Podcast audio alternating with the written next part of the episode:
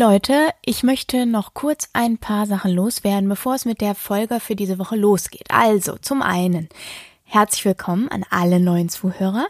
Schön, dass ihr den Weg hierher gefunden habt und danke an alle, die schon länger dabei sind und mir so regelmäßig zuhören. Ich freue mich nämlich riesig, denn inzwischen hat mein kleiner Nischen-Podcast schon über 700 Abonnenten. Und gerade nach dem Interview mit Daniel Wagner vom Investor Stories Podcast sind nochmal einige mit rübergekommen und ich habe super viele nette Zuschriften von euch gekriegt und ihr habt mir weitere Fragen zum Thema Nachlassrecht gestellt, ganz fleißig. Wie ihr ja wisst, darf ich natürlich keine Rechtsberatung machen. Allerdings sind das jetzt auch nicht so Fragen, die mich da in so eine rechtsberaterische Position bringen, sondern tatsächlich eher allgemeiner Natur und deshalb werde ich auf jeden Fall noch eine Zusatzfolge rausbringen und ich weiß auch schon, wann das passieren wird. Und zwar werde ich am 5.9. das Interview mit Daniel auch hier im Podcast veröffentlichen und im Anschluss daran, also in der Folge, die am 18.9. erscheinen wird, widme ich mich dann euren Fragen. Also bleibt dran, es bleibt auf jeden Fall spannend. Ach so, und noch was. Ich möchte im Herbst/Winter gerne noch eine Folge mit den Antworten auf eure Hörerfragen rausbringen. Also ich habe schon ein bisschen was zusammen, könnt ihr mir aber auch vorstellen, dass das eine mehrteilige Geschichte wird. Das geht natürlich nur mit entsprechend viel Stoff dafür. Also, wenn dir jetzt irgendwas in den Kopf schießt, was du aus dem Bereich Recht und Gesetz schon immer mal wissen wolltest, dann ist das deine Gelegenheit. Schreib mir dafür gerne an info@bitterechteinfach.de eine Mail. Oder du kannst mir natürlich auch eine Direct Message bei Instagram oder Facebook über den Messenger eine Nachricht schicken. Bei den beiden Kanälen, also Instagram und Facebook, findest du mich unter bitterechteinfach.podcast. So, genug Blabla, jetzt geht's ans Eingemachte. Viel Spaß mit dem Leitfaden zur Zwangsvollstreckung.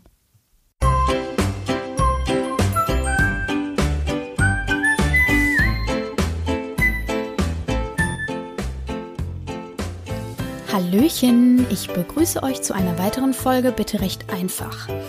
Wir haben ja in den vergangenen Wochen über die verschiedenen Titel gesprochen. Ein Titel ist ja quasi ein Schriftstück vom Gericht, das einem Gläubiger bescheinigen kann oder sollte, dass er einen Anspruch gegen einen Schuldner hat. Die bekanntesten Titel sind zum Beispiel das Urteil und der Vergleich. Aber auch über den Vollstreckungsbescheid haben wir schon gesprochen.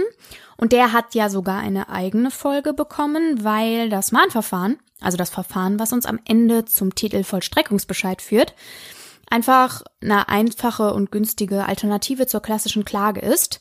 Zumindest wenn es um ganz einfache Zahlungsansprüche geht. Wenn du die Folge noch nicht kennst, dann hör doch mal rein. So. Wie versprochen möchte ich aber heute mit euch die Möglichkeiten besprechen, die ihr habt, wenn ihr dann aus einem solchen Titel vollstrecken wollt.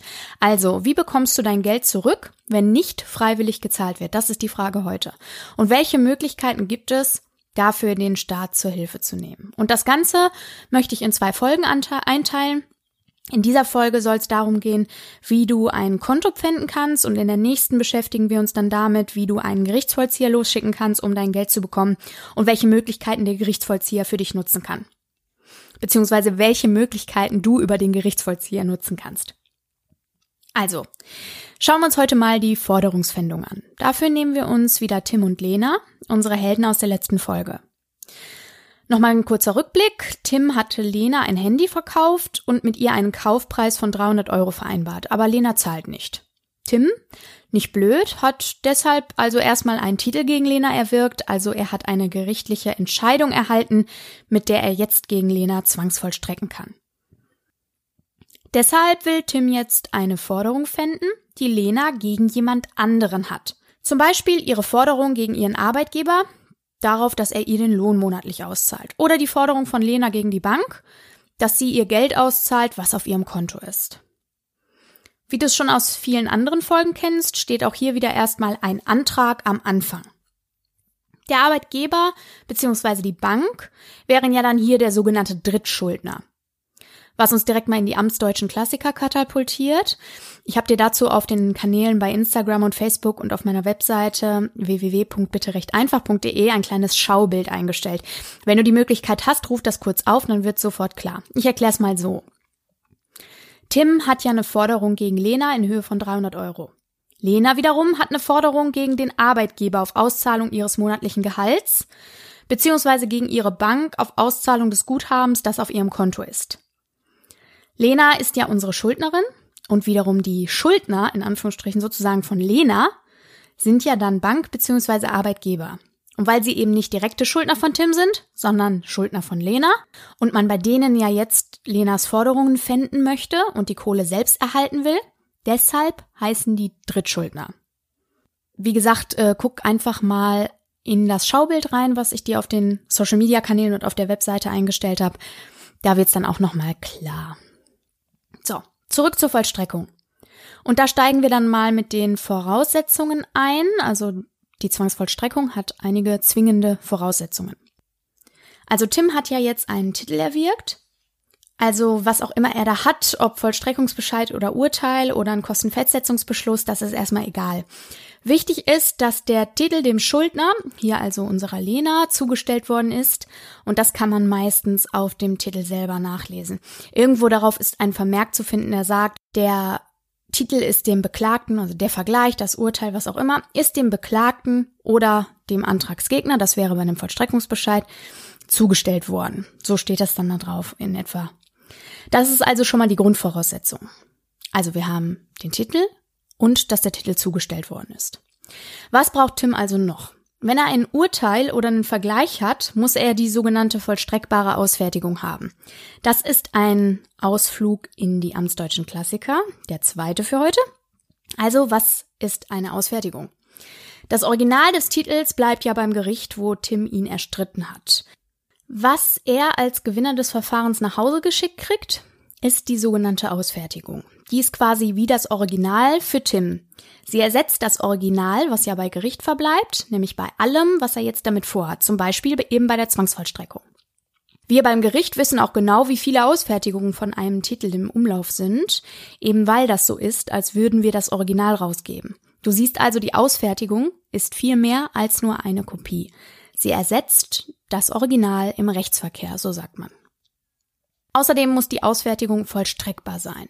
Also irgendwo auf dem Titel aus dem Gerichtsverfahren steht drauf, diese Ausfertigung wird dem Kläger zum Zwecke der Zwangsvollstreckung erteilt. So oder so ähnlich steht das jedenfalls da. Ein weiteres Indiz dafür, dass du eine oder dass Tim eine vollstreckbare Ausfertigung in Händen hält, ist außerdem, dass ganz vorne oben auf der ersten Seite des Titels irgendwo die beiden Worte vollstreckbare Ausfertigung stehen. So ist das jedenfalls bei Urteilen. Die Vollstreckungsbescheide sind auch ohne den Vermerk vollstreckbar. Ist das also gegeben, kann Tim davon ausgehen, dass er seine vollstreckbare Ausfertigung in Händen hält. Eine weitere Grundvoraussetzung ist die Parteiidentität. Das bedeutet einfach, dass sich die Personen im Antrag, also Tim als Gläubiger und Lena als Schuldnerin, mit den Personen im Titel decken müssen. Wenn also Lena zum Beispiel heiratet oder so und deshalb einen neuen Namen hat, dann muss Tim nachweisen, dass es sich dabei trotzdem um die gleiche Person handelt, also um unsere Lena und nicht irgendeine andere. Das gilt übrigens auch für Tim. Die Personenidentität muss auf beiden Seiten gegeben sein und zur Not auch nachgewiesen werden. Also auch wenn Tim heiratet und einen neuen Namen kriegen würde, würde sich ja sein Name auch ändern und er müsste dann auch nachweisen, dass er unser Tim ist. Dazu könnte man zum Beispiel eine Heiratsurkunde einreichen. Es reicht aber vielleicht auch eine Einwohnermeldeamtsanfrage, aus der man erkennen kann, dass der Namenswechsel stattgefunden hat. So, weiter geht's. Wie kann Tim also jetzt mit seinem Titel zum Beispiel das Girokonto von Lena fänden? Was kostet ihn das? Wie kriegt er diese Kosten zurück und überhaupt? Wir starten mal bei den Formalien. Also, Tim pfändet, indem er einen sogenannten Pfändungs- und Überweisungsbeschluss, kurz PfÜB, beantragt. Dafür gibt's ein Formular, das er dann auch unbedingt nutzen muss. Und da ich oft erlebe, dass das Formular missverstanden und dann auch missverständlich ausgefüllt wird, habe ich auf meinem Kanal bei Facebook und auf meiner Webseite im Blog-Eintrag zur heutigen Folge die einzelnen Seiten des FIP-Formulars mit Anmerkungen veröffentlicht, einfach um dir zu erklären, wie du die Seiten am besten ausfüllst. Wenn das Gericht Fehler entdecken sollte, wird es sich sowieso mit dir in Verbindung setzen, aber zumindest ein Grundverständnis davon, was du da beantragst, sollten dir die heutige Folge und auch die Bilder bringen. Instagram eignet sich leider nicht so zum Upload von DIN A4 Seiten, da passt das einfach mit dem Format von Instagram, das ist ja alles quadratisch, passt das nicht zusammen. Vor allem, weil du da auch nicht wirklich zoomen kannst. Und deswegen gibt's die Bilder bei Facebook und auf der Webseite. Instagram kann das einfach nicht. Also wir wuseln uns jetzt mal Schritt für Schritt durch das Formular und gehen die Möglichkeiten bzw. die gängigsten Forderungen einfach mal so durch. Und wie gesagt, unser Ziel im Hinterkopf ist die Fändung einer Forderung, die Lena gegen den Drittschuldner hat. Und damit steigen wir ein ins Formular und sprechen mal ganz pragmatisch durch, was, wo, wie und wieso eingetragen werden soll.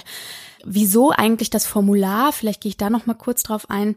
Das ist tatsächlich gesetzlich festgelegt, dass das Bundesministerium der Justiz dafür ein Formular vorsehen darf und das ist auch so passiert. Und wir steigen ein mit Seite 1 des Formulars. Am besten setzt du dich dafür an einen PC oder nimmst dein Handy, Tablet oder sonst irgendwas und rufst dir bei Google bitte einmal auf Forderungsfändung Formular. Und dann bekommst du als erstes Ergebnis eine PDF-Datei und das ist eben dieses Formular, über das wir jetzt reden. Denn es wäre gut, wenn du dabei mitgucken würdest, sonst bringt dir das jetzt gar nichts. Wenn du dafür jetzt keine Zeit hast oder das eben nicht deine Prio ist, dann spul am besten einfach mal 40 Minuten vor. Dann gibt's wieder allgemeine Informationen zum Thema Forderungsfändung, welche Forderungen können gefändet werden und so weiter. Wenn du aber daran bist, quasi einen Fändungs- und Überweisungsbeschluss zu beantragen, dann mach jetzt kurz Pause, schnapp dir das Formular, google dir das Formular und lass uns das zusammen durchgehen. Oder geh am besten direkt auf meine Seite, da findest du eben auch Bilder vom Formular, von jeder einzelnen Seite mit den Anmerkungen dazu und kannst mir dann vielleicht auch besser folgen. Also wir gehen das jetzt einfach mal ganz pragmatisch durch. Du siehst auf der Seite 1 quasi 2 Spalten. Links wäre, da geht's oben los mit Raum für Kostenvermerke und Eingangsstempel. Das ist für dich völlig unbeachtlich. Das ist einfach fürs Gericht. So, und dann trägst du darunter natürlich das Amtsgericht ein. Sagen wir jetzt mal, keine Ahnung, Amtsgericht Musterhausen, Vollstreckungsgericht und darunter dann die Adresse des Gerichts. Auf der rechten Seite, da ist dann jetzt einiges mehr auszufüllen. Du möchtest ja die Pfändung und Überweisung haben der Forderung. Das Ding heißt ja Pfändungs- und Überweisungsbeschluss. Deswegen setzt du da einfach im ersten Satz quasi alle Kreuzchen. So, und dann kannst du dich entscheiden. Also du kannst entweder veranlassen, dass die Zustellung, denn auch der PfIP muss nach Erlass zugestellt werden, dass die Zustellung über das Gericht erfolgen soll oder du kannst das selber machen, per Bote oder über die Post selber in Auftrag geben. Bei diesem zweiten Teil hier oben in dem ersten Kästchen der rechten Spalte auf Seite 1, da steht, zugleich wird beantragt, die Zustellung zu vermitteln. Das wäre, dass das über das Gericht erfolgt, die Zustellung. Und da kannst du noch ein Kreuzchen in Klammern setzen mit der Aufforderung nach 840 Zivilprozessordnung. Und das bedeutet einfach, dass der Drittschuldner, also wenn wir jetzt das Girokonto fänden, wäre das ja die Bank von Lena, dass die Bank dir mit einem Formular nach 840 der Zivilprozessordnung erklären müsste, ob schon andere Leute die Forderung gefändet haben, ob Zweifel an der Forderung besteht. Also wenn es zum Beispiel gar kein Girokonto bei der Bank gibt, könnte die Bank dir dann auch mitteilen, du, die Lena hat überhaupt gar keine Forderung gegen uns. Oder dergleichen. Also da kannst du dich auch entscheiden, ob du diese zusätzlichen Informationen haben möchtest. So, dann gehen wir ins zweite Kästchen. Im zweiten Kästchen kannst du auch wählen. Und zwar ist es da so, da kommen wir dann später auch nochmal, wenn es in die späteren Seiten des Formulars geht, kommen wir da später auch nochmal zu. Du kannst grundsätzlich die Zusammenrechnung mehrerer Arbeitseinkommen oder die Zusammenrechnung von Arbeitseinkommen und Sozialleistungen beantragen. Das bedeutet, angenommen, Lena hätte jetzt einen Hauptjob und einen Nebenjob. Dann könntest du beantragen, dass dann das Einkommen aus dem Nebenjob zum Beispiel auch mit in die Berechnung des pfändungsfreien Betrages einfließt, beziehungsweise dass da eben auch gefändet wird. Und das Gleiche gilt für Arbeitseinkommen und Sozialleistungen. Da wäre es zum Beispiel so, nehmen wir mal an, die Lena würde jetzt Hartz IV beziehen oder eine Rente und würde da auch noch einen Nebenjob haben. Das wäre so ein Beispiel dazu. Dann kannst du noch beantragen, dass eine unterhaltsberechtigte Person nicht berücksichtigt wird. Da möchte ich auch nachher nochmal genauer zu kommen, weil es da auch noch dann ein bisschen was auf den späteren Seiten auszufüllen gibt. Aber grundsätzlich gibt es die Möglichkeit, da zu beantragen, dass zum Beispiel, angenommen Lena hätte einen Ehegatten, wäre verheiratet, so, dass der Ehepartner dann nicht in die Unterhaltsberechnung mit einfließt. Denn normalerweise wäre es so, der Drittschuldner würde einen Betrag berechnen, den die Lena monatlich zur Verfügung hätte, trotz der Pfändung. Und da würde dann ein gewisser Betrag aufgrund der Pfändung abgezogen und an Tim als Gläubiger abgeführt werden. Der Rest würde Lena verbleiben. Und dieser Betrag, der erhöht sich natürlich, wenn da jemand ist, der Unterhalt von ihr bekommt, rechtmäßig, dem sie zu Unterhalt verpflichtet ist. Und das kann auch sein, zum Beispiel ein einkommensloser Ehemann, Ehefrau, dem oder der Lena Unterhalt zahlt oder auch in Naturalien gewährt, das heißt, ihn oder sie bei sich wohnen lässt, Essen kauft und so weiter und so fort. Genau. So, dann gehen wir weiter ins nächste Kästchen. Da steht jetzt, es wird beantragt, Prozesskostenhilfe zu bewilligen. Du kannst natürlich beantragen, wenn du selber ein bisschen knapp bei Kasse bist, nenne ich es jetzt einfach mal, Prozesskostenhilfe zu bewilligen. Das bedeutet, dass die Kosten für den Pfändungs- und Überweisungsbeschluss und auch die Zustellungen, denn das Ding, wie gesagt, wird ja zugestellt, wenn du beantragst, das über das Gericht zu machen, macht das der Gerichtsvollzieher. Darüber haben wir eben gesprochen. Das wäre das Kästchen oben auf der Seite 1 rechts. So, das heißt, es würden für dich keine Kosten für die Zustellung anfallen und auch nicht für den Pfändungs- und Überweisungsbeschluss an sich. Der Pfändungs- und Überweisungsbeschluss ist übrigens relativ günstig. Der kostet dich fest 20 Euro Gerichtskosten. Und dann kommt eben noch die Gebühr dazu, die der Gerichtsvollzieher nimmt, um das Ding dann zuzustellen. Dann geht's weiter im übernächsten Kästchen. Dort steht Anlagen. Es wäre gut, wenn du da einfach ausfüllen würdest, was du einreichst. Wenn du zum Beispiel wegen Kosten vollstreckst, dann musst du auch sogenannte Vollstreckungsunterlagen einreichen. Das heißt, wenn du jetzt zum Beispiel vorher schon irgendwelche Vollstreckungsmaßnahmen gemacht hast und du hattest schon Gerichtsvollzieherrechnungen, dann kannst du die auch wiederum mit diesem Pfändungs- und Überweisungsbeschlussantrag wieder mitpfänden, beziehungsweise du kannst aufgrund dieser Kosten dann auch die Pfändung aussprechen lassen, sodass du das Geld auf deine Forderung quasi auch drauflegst und das auch mit eingezogen wird in dieser Pfändung über diesen Pfändungs- und Überweisungsbeschluss. Das heißt, wenn du jetzt 5 Rechnungen vom Gerichtsvollzieher hast, schon von vorher, dann würdest du hier ankreuzen Schuldtitel und 5 Vollstreckungsunterlagen. Genau.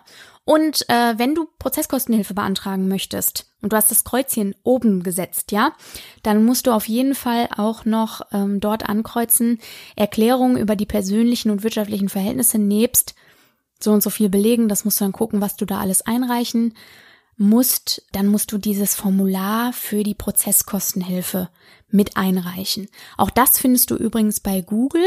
Da gibst du einfach ein Prozesskostenhilfeformular und dann müsstest du auch relativ weit oben, wenn nicht sogar an erster Stelle, die PDF bekommen, die du dann entsprechend für das Gericht ausfüllst, wenn du Prozesskostenhilfe beantragen möchtest. Und da werden eben Sachen abgefragt, wie zum Beispiel Gehalt oder Arbeitslosengeld, Miete und so weiter. Und all diese Dinge sind dann durch dich auf jeden Fall zu belegen und dann musst du eben deine Nachweise beifügen und da ergänzt du dann entsprechend die Anzahl der Belege, die du dazu einreichst.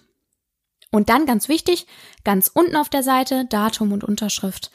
Das solltest du auf jeden Fall auch ausfüllen, denn der Antrag muss natürlich unterschrieben sein. So, weiter geht's mit Seite 2. Auf Seite 2 hast du ganz oben erstmal ein separates Kästchen. Da steht wieder Amtsgericht und Anschrift. Und da bitte auch einfach nochmal Amtsgericht Musterhausen mit der Anschrift XY eintragen. Wie gehabt, wie auch auf der ersten Seite schon. Geschäftszeichen ist für dich unbeachtlich, das gibt's eben noch nicht. Das wird erst zugeteilt, wenn der Antrag gestellt worden ist. Dann auch wieder wie auf der ersten Seite, kreuzt du an, Pfändungs- und Überweisungsbeschluss, setzt dort alle Kreuzchen. So, jetzt geht's an die Gläubigerbezeichnung. Also, hier ist dann einzutragen deine Daten einfach, ne? Also Name, Anschrift, genau. Wenn du einen Vertreter hast, der dich in dem Verfahren vertreten soll. Jetzt mal abgesehen vom Rechtsanwalt könnte das zum Beispiel auch ein volljähriger Familienangehöriger sein. Dann trägst du den ein, wo steht vertreten durch Herrn, Frau, Firma, direkt unterhalb deiner Daten in dem Kästchen. Ganz wichtig dann die Bankverbindung. Da suchst du dir auch aus, auf wessen Konto geht es denn? Geht es auf das Konto deines Vertreters? Geht es auf dein Konto? Das Kreuzchen setzt du dann entsprechend und trägst dann unterhalb die IBAN und die BIC ein. Dann geht es weiter, dann steht da ja gegen, also gegen ist ja jetzt unser Schuldner. Wir richten den Antrag gegen den Schuldner. Dort würde dann eingetragen werden, Daten des Schuldners, Name und Anschrift. Genau, und auch da, wenn der Schuldner einen Vertreter hat, wäre der auch unterhalb einzutragen. Ganz unten ist auch ganz wichtig, das muss auf jeden Fall eingetragen werden, da musst du deinen Vollstreckungstitel bezeichnen. Das heißt, du guckst dir deinen Titel an und schreibst hin, was ist es? Vollstreckungsbescheid, Urteil, Vergleich, Beschluss, was auch immer. Was ist dein Titel? Dann das Datum des Titels, also Urteil, Vergleich, Beschluss, was auch immer, vom so und so vielten und dann noch das Aktenzeichen und das Amtsgericht, vor dem der Titel erstritten wurde, beziehungsweise das Amtsgericht, von dem der Titel kommt. Genau. Also die Informationen müssen auf jeden Fall vollständig sein, das ist ganz wichtig. Da auf jeden Fall nicht sparen, sondern den Titel vollständig und zweifelsfrei identifizierbar bezeichnen. So, dann landen wir bei Seite 3. Seite 3 wird jetzt etwas abenteuerlicher, da gibt's eine Menge zu erklären und das ist auch nicht ganz so selbsterklärend, aber wir fangen mal ganz oben an. Du wählst jetzt in der ersten Zeile, ob du wegen der Hauptforderung, einer Teilhauptforderung oder wegen eines Rests aus der Hauptforderung vollstreckst. Das kommt ganz darauf an, ob zum Beispiel der Schuldner jetzt schon einen Teil deiner Forderung bezahlt hat oder ob die noch vollständig besteht. Oder ob du sagst, okay, ich will, keine Ahnung, nicht den Kleckerbetrag noch vollstrecken, sondern nehmen wir an, der Schuldner hätte bei dir offen, sagen wir mal, 352 Euro oder sowas. Und du würdest jetzt ankreuzen Teilhauptforderung, weil du sagst, auf Deutsch gesagt, ich scheiß auf die 2 Euro, mir reichen die 350 Euro, dann wäre Teilhauptforderung anzukreuzen, wenn du 352 Euro hättest und der Schuldner hätte schon 50 Euro bezahlt und du hättest quasi nur noch 302 Euro, dann würdest du Restforderung aus Hauptforderung wählen. Und jeweils links daneben wäre dann das Kästchen, in das du den Betrag einzutragen hättest. So, soweit, so gut und so einfach. Dann kommen wir mal zu den Zinsen. Das ist ein bisschen komplizierter. Da ist es so, du guckst dir deinen Titel an. Die meisten Titel verzinsen mit 5 Prozentpunkten über dem Basiszinssatz, derzeit jedenfalls, ne? Das ist ein ganz normales, also Verzugszinsen für ein Verbrauchergeschäft sind diese 5 Prozentpunkte über dem Basiszinssatz, ist gesetzlich so geregelt. Das heißt, wenn du jetzt einfach den Zinssatz nach BGB beantragt hast, dann würde mit 5 Prozentpunkten über dem Basiszinssatz verzinst werden und je nachdem, wie jetzt verzinst wurde, suchst du dir dann auch die Zeile aus.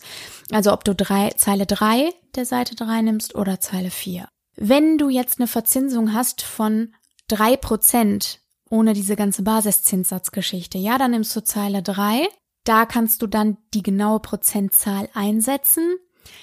Und in Zeile 4 nimmst du alles, was mit so und so viel Prozentpunkten über dem Basiszinssatz tituliert ist. Also das heißt, wenn deine Forderung verzinslich tituliert ist mit 5, 8, 2,5, 9 Prozentpunkten über dem Basiszinssatz, dann nimmst du die Zeile 4. Denn bei Verzinsung über den Basiszinssatz handelt es sich um einen dynamischen Zinssatz, das heißt, der passt sich immer dem Basiszinssatz an und der schwankt eben und wird halbjährlich rausgegeben. Ich glaube halbjährlich.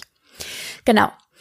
So, und jetzt ist ganz wichtig zu beachten, in dieser Zinszeile, ne, da gibt's ja auch jeweils immer eine Spalte, wo du die Summe vorne einträgst und eine Spalte rechts, wo du die laufenden Zinsen sozusagen einträgst. So, und der Grund dafür ist, dass du in dem Pfändungs- und Überweisungsbeschluss die Summe der rückständigen Zinsen bis zu dem Tag, an dem du den Antrag auf Pfändungs- und Überweisungsbeschluss stellst, die musst du in Summe ausrechnen, weil die fließen in die faktische Endsumme mit ein, wegen der du pfändest. Und alles, was dann ab der Antragstellung läuft, das sind die laufenden Zinsen und die sind dann in der Spalte rechts daneben mit berücksichtigt. Also, es würde dann so lauten, keine Ahnung, angenommen, du hättest jetzt 50 Euro Zinsen, die wären angefallen bis zum Tage der Antragstellung. Angenommen, du stellst deinen Antrag am 01.01.2020, ja? Dann hättest du quasi 50 Euro Zinsen bis zum 31.12.2019.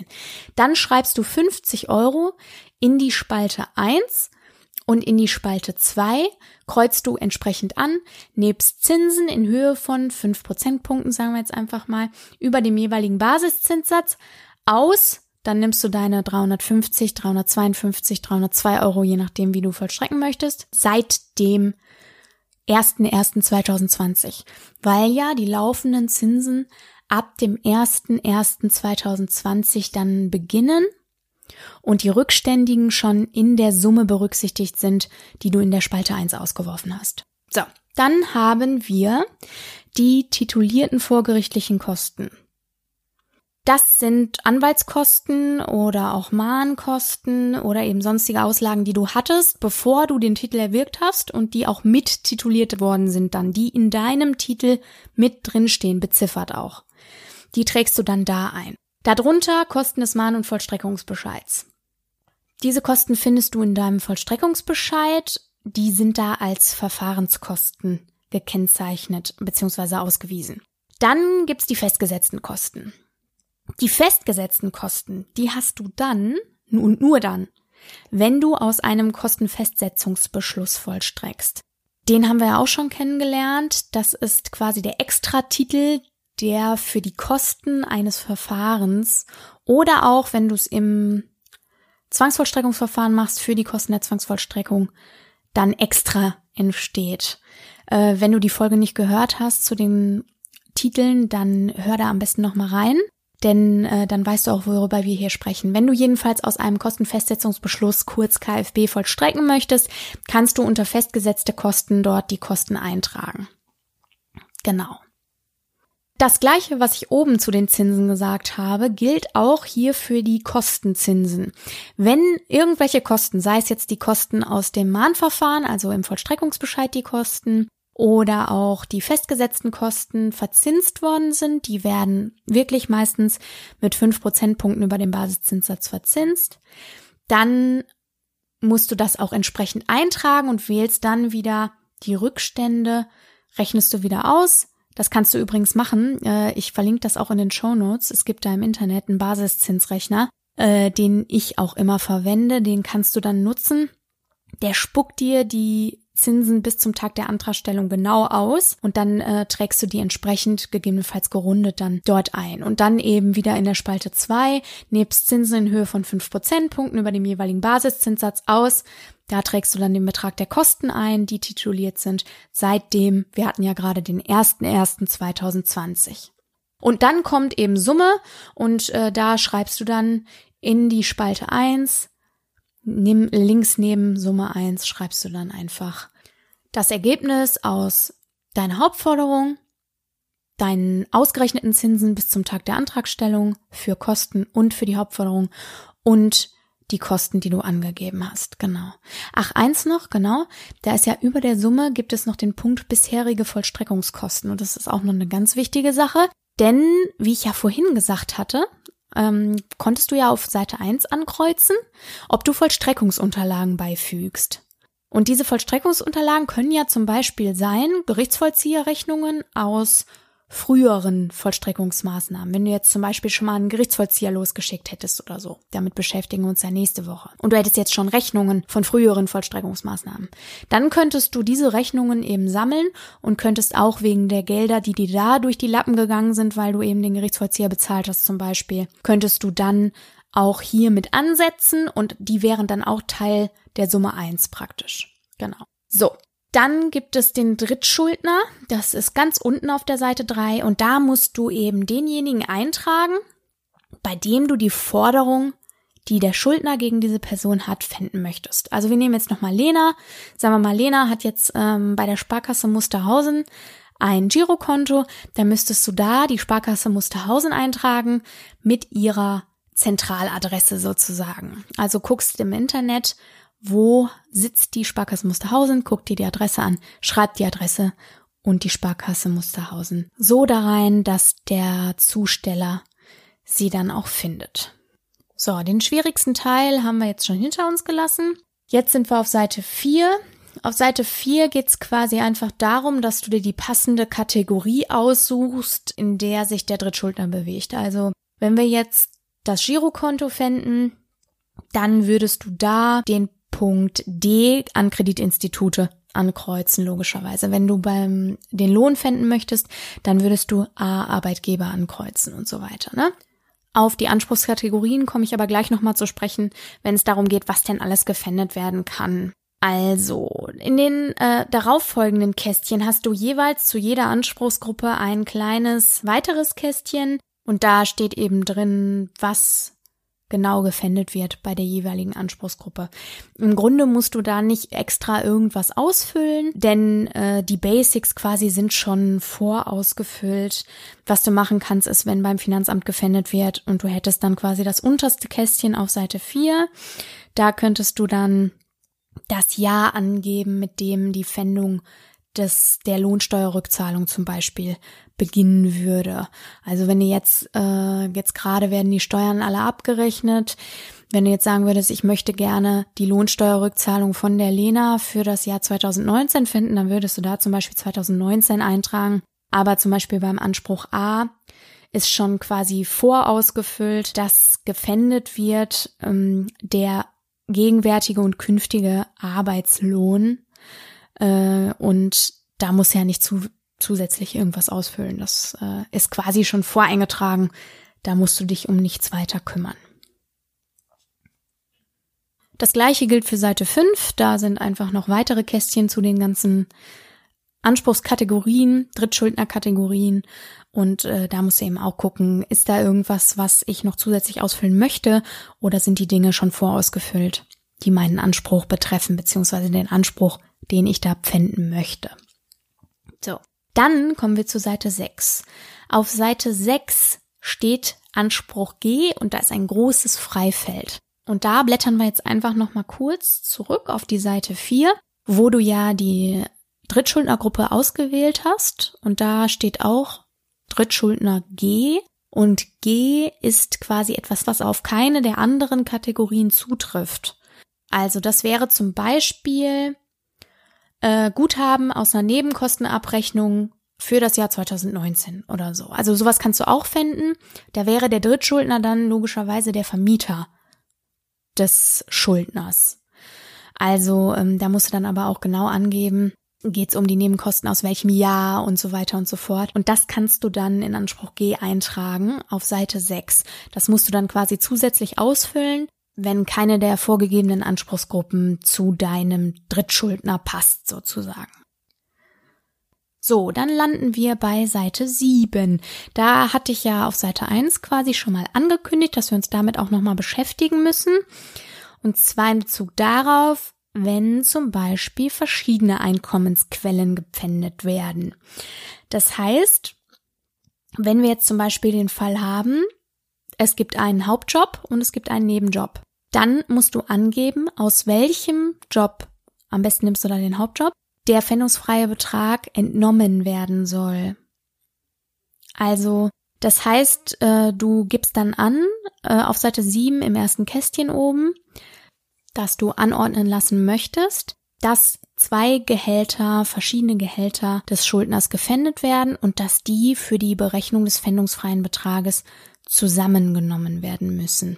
Das heißt also, angenommen, wir hätten jetzt Einkommen 1.000 Euro aus dem Hauptjob und Einkommen 450 Euro aus dem Nebenjob, dann wären diese 1.450 Euro die Grundlage für die Berechnung des pfändungsfreien Betrages, also des Betrages, der dem Schuldner pro Monat verbleibt und für die Berechnung des Betrages, der eben dann darüber hinaus noch da ist und dann an dich als Gläubiger geht. Und das Gleiche gilt auch, wenn es zwei Einkommen gibt, einmal aus Sozialleistungen, zum Beispiel aus Rente oder Arbeitslosengeld oder so und einem Nebenjob. So, Dann hatten wir auch noch über die Anordnung gesprochen, dass ein Unterhaltsberechtigter nicht mit berücksichtigt werden soll in der Berechnung des pfändungsfreien Betrages. Da noch einmal zur Erklärung. Also der pfändungsfreie Betrag ist ja für eine alleinstehende Person deutlich niedriger als für eine Person, die Unterhaltsverpflichtungen gegenüber anderen hat. Wir nehmen nochmal ein anderes Beispiel, jetzt mal nicht Lena. Wir nehmen mal einen Schuldner mittleren Alters, der erwachsene Kinder hat. Und klar, der hat gesetzlich gegenüber diesen Kindern eine Unterhaltsverpflichtung. Und jetzt kommt dir aber zu Ohren, zum Beispiel durch eine frühere Gerichtsvollziehervollstreckung, wie gesagt, darüber sprechen wir nächste Woche und dann wird auch klarer, wie man im Rahmen dessen rausfinden kann, welche Unterhaltsberechtigten es gibt und welche Ansprüche die haben.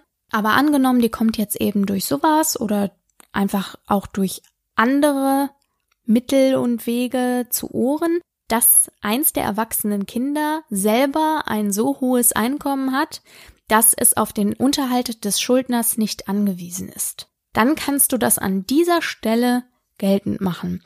Und da hast du dann zu begründen, wieso ist das Kind auf den Unterhalt des Vaters oder der Mutter deines Schuldners nicht angewiesen, wie hoch das Einkommen ist, was dieses Kind eben hat und so weiter und wie regelmäßig. Also da musst du einfach ein bisschen was begründen. Am besten legst du einen Nachweis bei. Dann sind wir auch schon auf Seite 8. Auf Seite 8 kannst du auch noch weitere Sachen anordnen. Das ist aber optional, das musst du nicht unbedingt, das ist deine Entscheidung, was du da noch mitnehmen möchtest. Da passen auch die verschiedenen Möglichkeiten zu den verschiedenen Anspruchsgruppen. Du könntest zum Beispiel bei einer Gehaltsfändung, auch anordnen, dass dir die Lohn- und Gehaltsabrechnung oder Verdienstbescheinigungen oder sowas in der Art der letzten 3 Monate vor Zustellung des Pfändungs- und Überweisungsbeschlusses herauszugeben sind, also dass du die bekommen darfst. Bei einer Bankenpfändung wäre das bei Sparbüchern der Fall, also du könntest da anordnen lassen, dass dir Sparbücher herauszugeben sind. Oder dass der Gerichtsvollzieher, den du ja auch beauftragen könntest, ein Schließfach öffnen darf und Zugriff auf den Inhalt dann hat, wenn dein Schuldner ein Schließfach hat und da drin zum Beispiel Goldbarren lagert oder sowas. Dann, wenn du bei einer Versicherung pfändest, könntest du anordnen lassen, dass dir die Versicherungspolice vorzulegen ist. Angenommen, es wäre eine Lebensversicherung oder sowas, irgendeine Kapitalversicherung. Da könntest du verlangen, dass dir die Versicherungspolice vorgelegt wird. Oder du könntest bei der Bausparkasse, die Bausparurkunde dir vorlegen lassen und den letzten Kontoauszug, sowas in der Art, genau. Und du kannst da auch noch zusätzliche Anordnungen treffen, wenn das Gericht diese Anordnungen, die du da zusätzlich zum Beispiel eintragen könntest, nicht für gerechtfertigt hält, dann wird es dir das auf jeden Fall mitteilen. Also du wirst auf jeden Fall Post bekommen, wo drin steht, nehmen Sie das bitte zurück, wenn es nicht passt. Du solltest darauf achten, dass die Angaben hier auf der Seite 8 zu dem passen, was du auf Seite 3 bzw. 4 und 5 angegeben hast. So, dann gibt es noch einen wichtigen Punkt auf Seite 8 ganz unten. Dort steht, zugleich wird dem Gläubiger die zuvor bezeichnete Forderung in Höhe des gepfändeten Betrages zur Einziehung überwiesen oder an Zahlungsstatt überwiesen. Und da möchte ich dir sagen, Usus ist, dass zur Einziehung überwiesen wird. An Zahlungsstatt ist schwierig, denn an Zahlungsstatt bedeutet im Grunde genommen genau das, was es schon sagt. Der Schuldner ist dann raus. Wenn die Forderung dann quasi gepfändet wird, sagst du, okay, ich nehme anstatt der Zahlung, die der Schuldner mir jetzt schuldet, nehme ich diese gepfändete Forderung. Und dann wäre der Schuldner praktisch raus.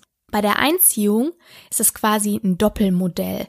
Also du hast weiterhin den Anspruch gegen den Schuldner und hast gleichzeitig eben auch den Anspruch gegen den Drittschuldner über diesen Pfändungs- und Überweisungsbeschluss. Deswegen ist das eigentlich die günstigere Variante. Und darüber hinaus ist es so, dass der Schuldner bei einem Pfändungs- und Überweisungsbeschluss normalerweise im Vorfeld der Pfändung nicht angehört wird. Also wir hatten ja schon mal in vorherigen Folgen, dass es immer ein rechtliches Gehör gibt. Das heißt, eine Person, die beteiligt ist in einem gerichtlichen Verfahren, was immer für ein Verfahren das auch sein mag, ist eigentlich anzuhören vor gerichtlichen Handlungen. Im Falle des Pfändigungs- oder Überweisungsbeschlusses fällt das weg.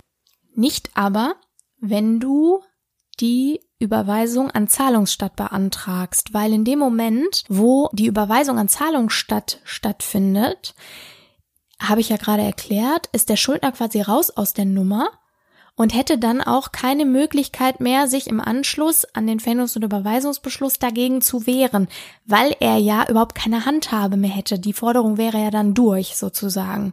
So, und in dem Moment müsste man den Schuldner vorher anhören. Und der Grund, warum eine Anhörung normalerweise nicht gemacht wird, ist, damit der Schuldner nicht plötzlich alle Vermögenswerte schnell wegschaffen kann, bevor so eine Pfändung dann eintritt.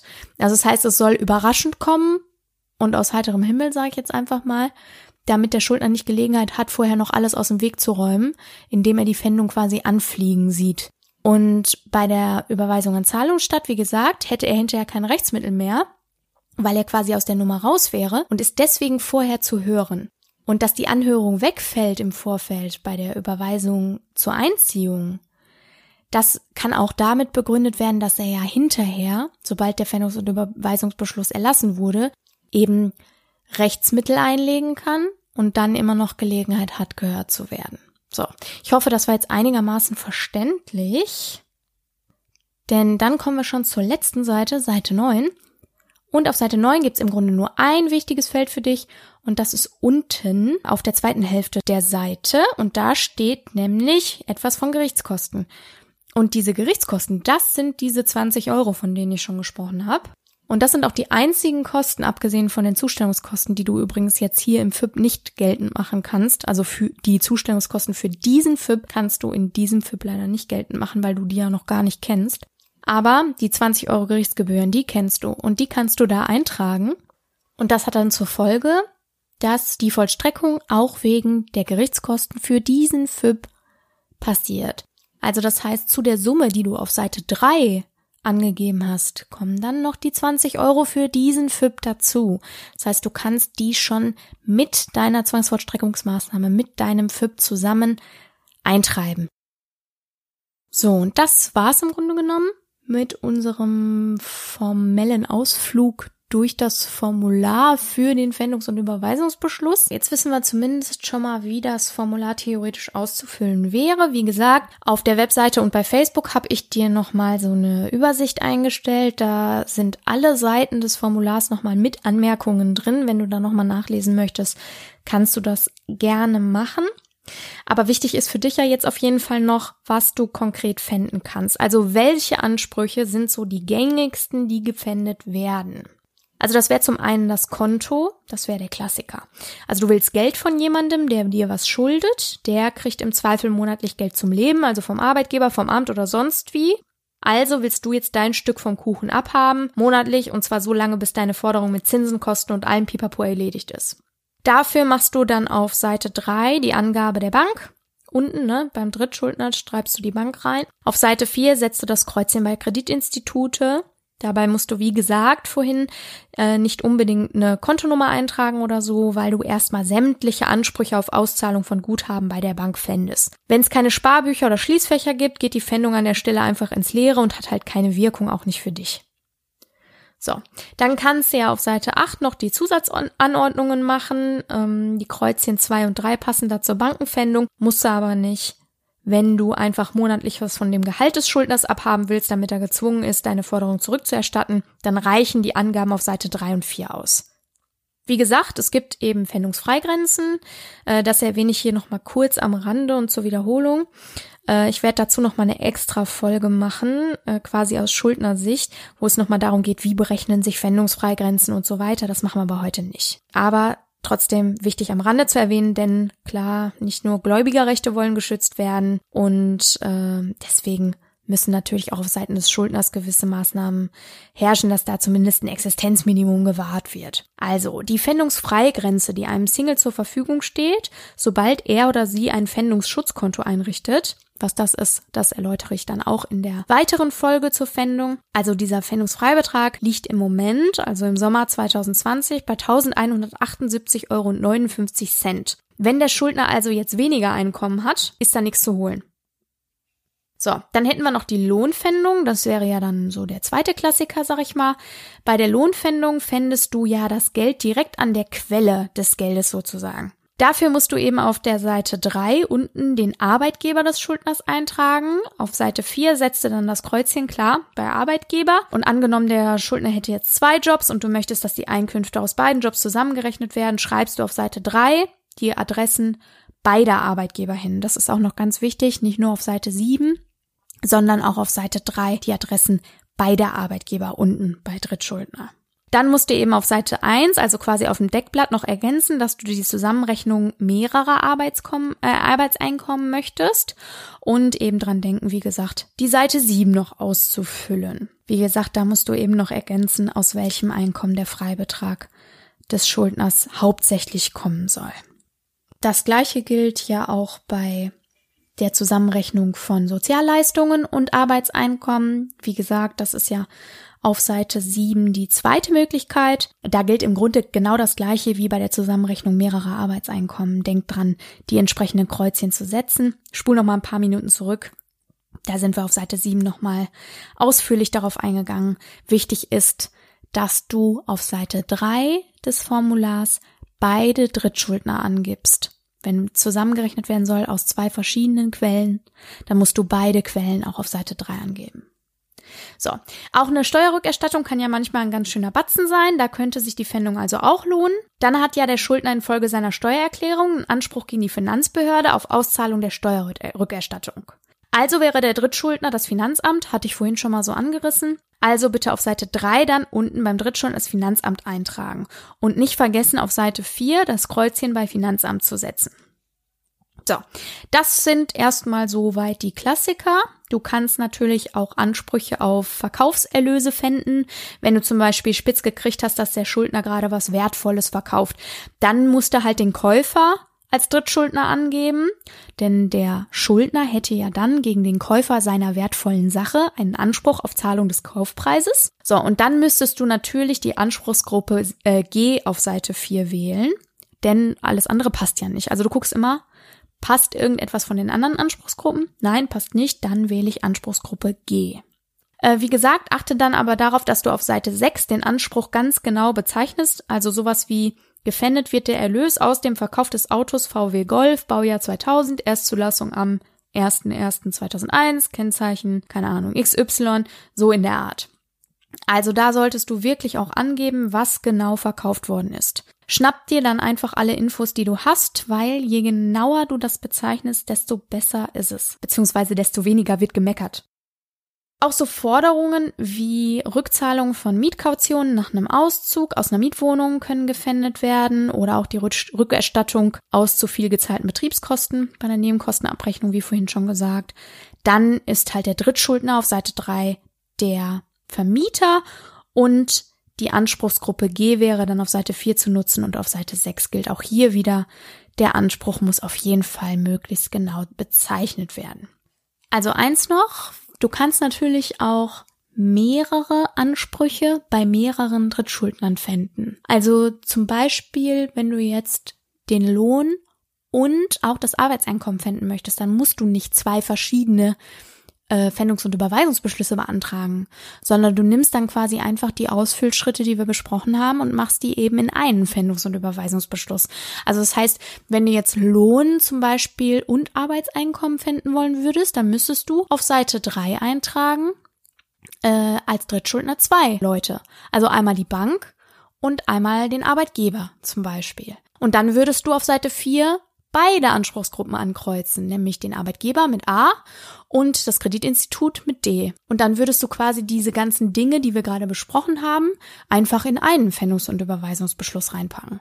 Oder du pfändest eben Lohn und die Rückerstattung aus der Nebenkostenabrechnung. Dann nimmst du Anspruchsgruppe A, Arbeitgeber, und Anspruchsgruppe G und ergänzt dann auf Seite 6 eben noch, aus welcher Nebenkostenabrechnung die Forderung gepfändet werden soll auf Rückerstattung an den Schuldner.